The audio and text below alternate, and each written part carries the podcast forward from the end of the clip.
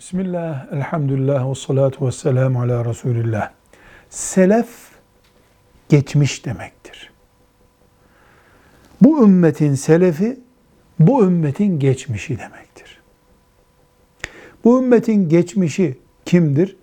Birinci sırada ashab-ı kiramdır. İkinci sırada ashab-ı kiramın çocuklarıdır. Üçüncü sırada onların çocuklarıdır. Bugün yaşayanlar olarak bizim selefimiz kimdir? Babalarımızdır. Onların selefleri kimdir? Dedelerimizdir. Selef geçmiş demektir. Ashab-ı kiram bir. Onların çocukları iki. Onların çocuklarının çocukları üç. Bu üç nesle selefi salihin denir. Yani mübarek selefimiz, mübarek geçmişimiz demektir. Velhamdülillahi Rabbil Alemin.